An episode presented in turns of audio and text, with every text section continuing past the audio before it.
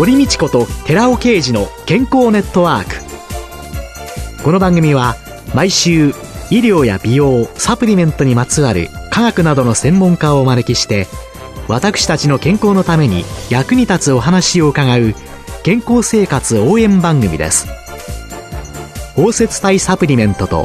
エムジーオー マヌカハニーで健康な毎日をお届けするコサナの提供でお送りします。番組パーソナリティ寺尾啓二、コサナ社長の新刊、最新科学で証明された超効率的に筋肉をつける最高の食事術、発売のお知らせです。コロナ禍による運動不足の解消のために、最新の研究データをもとにした運動法や栄養の取り方をわかりやすく解説します。イラストや図解を豊富に掲載した楽しく読める一冊です。寺尾啓二、小佐奈社長の新刊、最新科学で証明された超効率的に筋肉をつける最高の食事術、発売のお知らせでした。こんにちは、堀美智子です。今月は管理栄養士で一般社団法人食サポートオフィス代表理事の加藤智子さんをゲストに迎えて、四季それぞれの食生活をテーマにお送りしています。今日もよろしくお願いします。よろしくお願いします。加藤さんはにせんじゅうろくねんに主婦の友社から発行されたすごい梅干し効くレシピという本の監修に携われたということなんですけれども、はい、管理栄養士として梅干し、はい、どうお考えですか？梅というのはあの古くから日本人に馴染み深い食材となっていますが、健康維持には欠かせないものとしてみなされています。梅干しに含まれているクエン酸という栄養素が注目されており、抗酸化作用または生活習慣病予防が期待できると言われています。私は食事指導の際に中国の伝統医学である中医学を用いて薬膳料理として指導することがあるんですけれども、その中でも梅干しは重要な食材として扱っています。唾液の分泌を促したり、咳止めですとか胃腸の調子を整えるということで、よく指導にも取り入れるようにお話ししております。実際に取り入れられるように指導するときっていうのは、はいはい、いちにち何個ぐらいとか、今、はい、いろんな梅があるじゃないですか。いろいろありますね。蜂蜜につけたのだとか、はい、塩分控えめだとか、はい、それらはやっぱり違いがあるんですかね。ちょっと心配なのが、あの、塩分取りすぎるとやはり良くないと言われておりますので、大粒の梅干しでしたら、いちにちいっこ程度、目安にしていただいております。中くらいですとか、あの小さい梅干しでしたら数個召し上がってくださいと言っております。高血圧症などで食塩を控えめにしている方には減塩タイプの梅干しも販売しておりますので、選んでいただいたりしております。梅干し以外に召し上がる調味料ですとかお料理などの全体的な食塩の量を踏まえて、取りすぎないようにということで、楽しみながら味わっていただくようにお話をしております。昔からね、日の丸弁当なんていうの、はい、ありました、ありました。梅干しって腐敗とか、はい、そういうものにもいいんですかね。殺菌作用がありますので、日の丸弁当ですね。梅干しがポトンと置いてありますけれども、その中に含まれているクエン酸というものが強い殺菌作用がありますので、それが防腐作用に役立っていると言われています。祖母が作ってたのを、はい、ふっと思い出したり、はいはい、したんですけれども、はい、今はもうお漬けになる人って少ないでしょうね。私は毎年つけてるんですけど。そうなんです。ご自分で。自分でです。梅を買ってきて、まあよく洗って、はい、あとまあヘタを取りまして、で私はあのシソ梅ですね、赤いシソを使って赤くつけるのがとても好きなので、まあ赤いシソを買ってきて、まあ梅と、あとまあ食塩ですよね。意外と簡単ですね。何日も天日干ししなきゃいけないとか難しそうに思ってたんですけど。そうですね。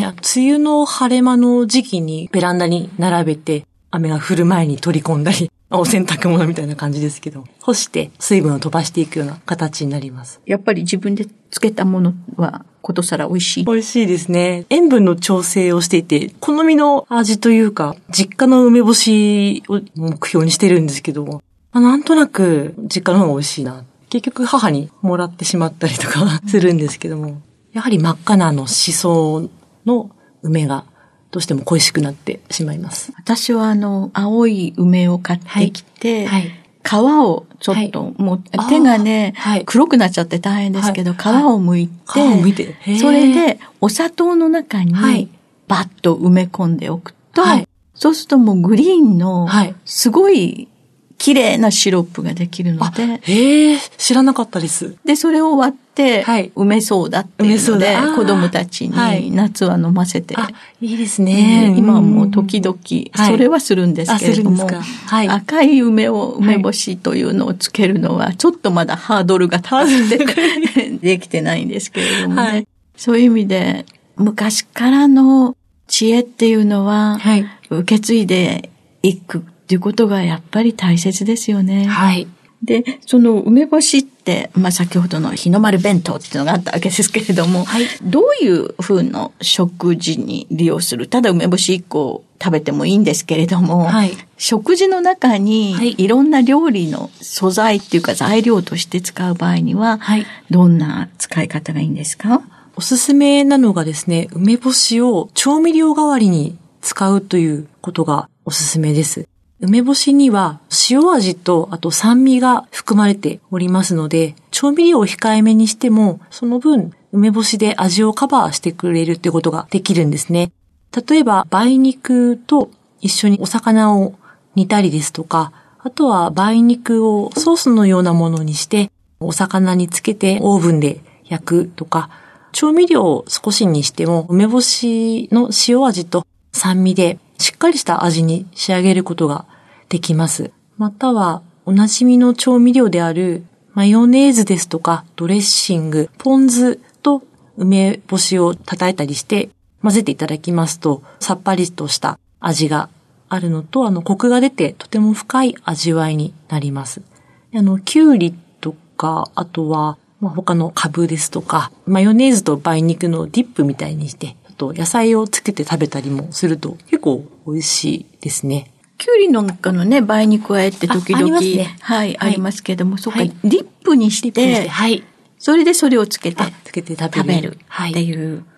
あとあれなんですよね、そのイワシの梅干し煮とかって、はい、梅干しにもありますね。ありますよね。はいはい、あれは何の効能効果を期待してるんでしょうかね。あれは臭みを取るのと、あとは梅干しの酸味と、あとは塩味で、他のお醤油とかお塩をその分減らせますので、意外と味はさっぱりしますけども、ちょっと食塩を減らせる減塩効果があると言われますね。そっか、臭みを取るっていうのも一つ。さっぱりと仕上がると思います。はい。あとはあの、意外なんですけども、クリームチーズやアボカド、豆腐などといった食材と梅干しの相性がいいので、ちょっと混ぜ合わせて食べると意外と美味しいですね。豆腐と梅干しを混ぜる混ぜる、ね。アボカドもはい。結構サラダにして食べたりするとさっぱりして美味しくいただけます。ご著書の中に、はい、ふりかけの簡単な作り方なんて書いてあったんですけれども、はいはいはい、これはどういうふうに？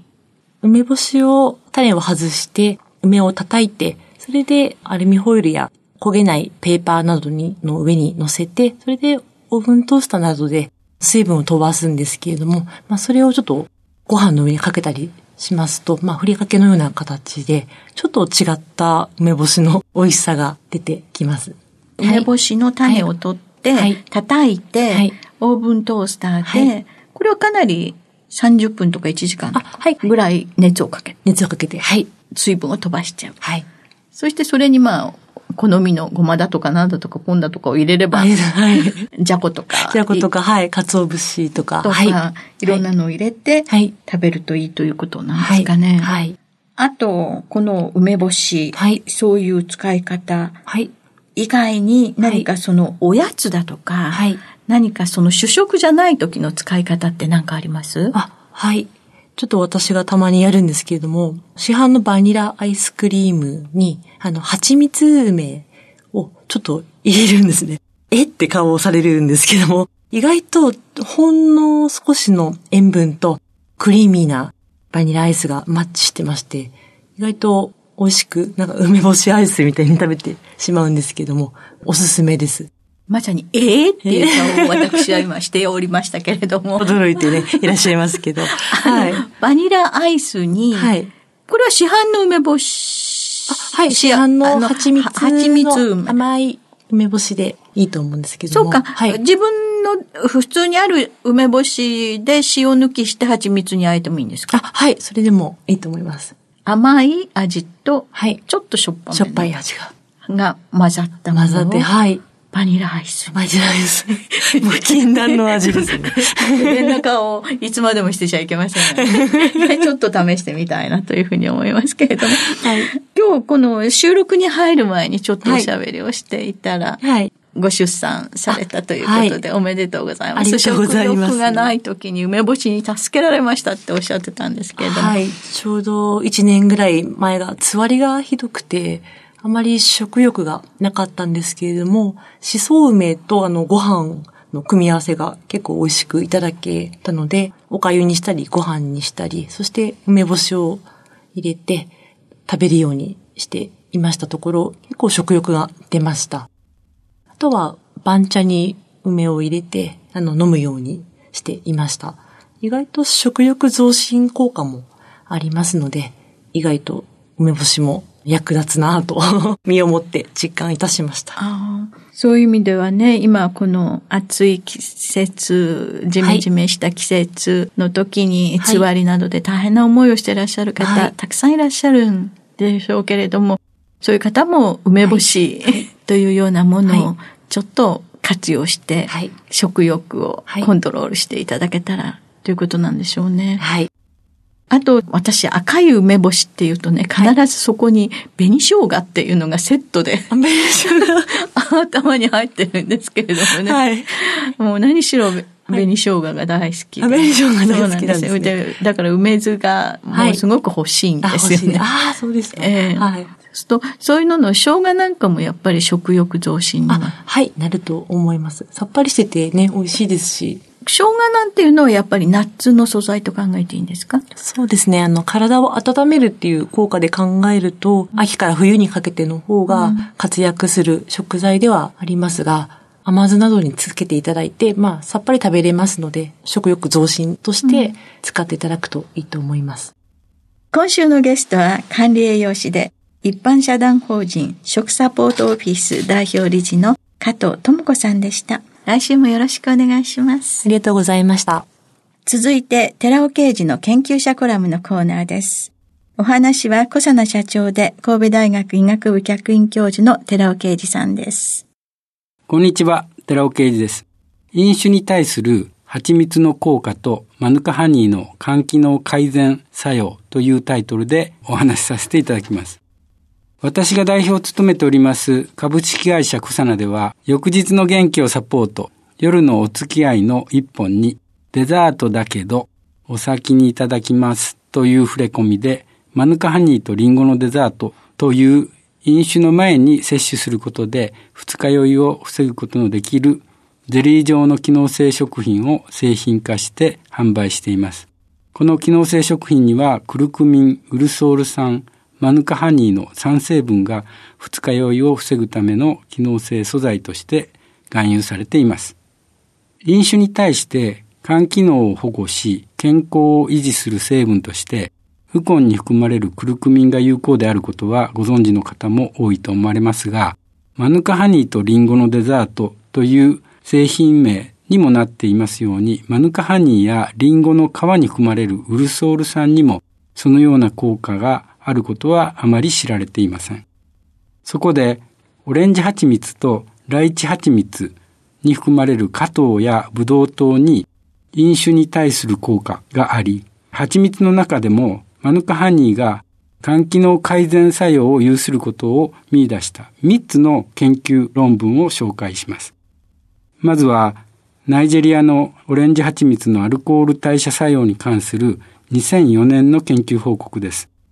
フルクトース、つまり果糖はニコチンアミド、アデニン、チヌクレオチド、エヌエーディーエイチ と略すことが多いのですが、生体内の酸化還元反応に関わる必須成分で、この エヌエーディーエイチ の酸化還元を通して血中からアルコールを除去できることが分かっています。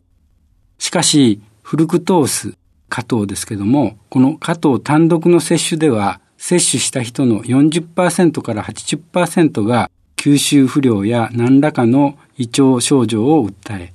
ごじゅうグラム 以上で腹部の張りや下痢の症状が現れてきます。でも、そういった症状を訴えた人がブドウ糖やデンプンを同時に摂取することで果糖の吸収不良は改善されて、それらの症状は出なくなるということも知られています。そのような知見をもとに、果糖とブドウ糖が豊富なナイジェリアのオレンジ蜂蜜を用いて、飲酒した後に蜂蜜を摂取することで、血中アルコール濃度がどのように変化するかを調べています。被験者はにじゅうごさいからさんじゅうごさいの男性にじゅうごめいと女性にじゅうめいで、お付き合いでお酒を飲む程度の人を選んでいます。朝しちじまでに軽い朝食をとってもらい、その後よじかん絶食してじゅういちじに試験を開始しました。エタノールのさんばいりょうのオレンジスカッシュ割り、エタノール度 にじゅうごパーセント をごふんで飲酒してもらいます。体重いちキロあたりエタノールを れいてんろくごミリリットル 飲むことになります。これはごじゅっキロの人がアルコール度 にじゅうごパーセント の焼酎を ひゃくさんじゅうミリリットル 飲むイメージです。そしてにじゅっぷんごとにごじかんにわたって採血しました。そして約いっかげつご、蜂蜜を摂取する試験を同手順で実施しました。飲酒後、男性はよんじゅっぷんご、女性はさんじゅっぷんごに蜂蜜を摂取、体重いちキロあたり いちミリリットル を蜂蜜摂取してもらいました。その結果、男性の場合は、血中アルコール濃度の最大値は蜂蜜摂取によって じゅうよんパーセント 減少し、アルコール濃度がゼロに達する時間は ごてんさんじかんから にてんきゅうじかんへと よんじゅうろくパーセント も減少しました。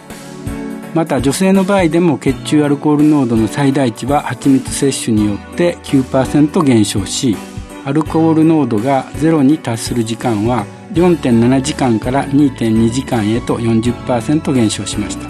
このようにオレンジ蜂蜜を食べると血中のアルコール濃度が減少することが分かりました。お話は小佐野社長で神戸大学医学部客員教授の寺尾啓二さんでした。ここで小佐野から番組をお聞きの皆さんへプレゼントのお知らせです。食後の血糖値上昇を抑える機能が科学的に証明された難消化性アルファオリゴ糖は、環状オリゴ糖がでんぷんだけでなく砂糖の吸収も抑制し、血糖値上昇を抑えます。ブルーベリー味で食べやすい機能性表示食品コサナの難消化性アルファオリゴ糖を番組をお聞きのじゅうめいさまにプレゼントします。ご希望の方は番組サイトの応募フォームからご応募ください。コサナの難消化性アルファオリゴ糖プレゼントのお知らせでした。堀道子と寺尾啓二の健康ネットワーク。この番組は包摂体サプリメントと エムジーオー マヌカハニーで健康な毎日をお届けするコサナの提供でお送りしました。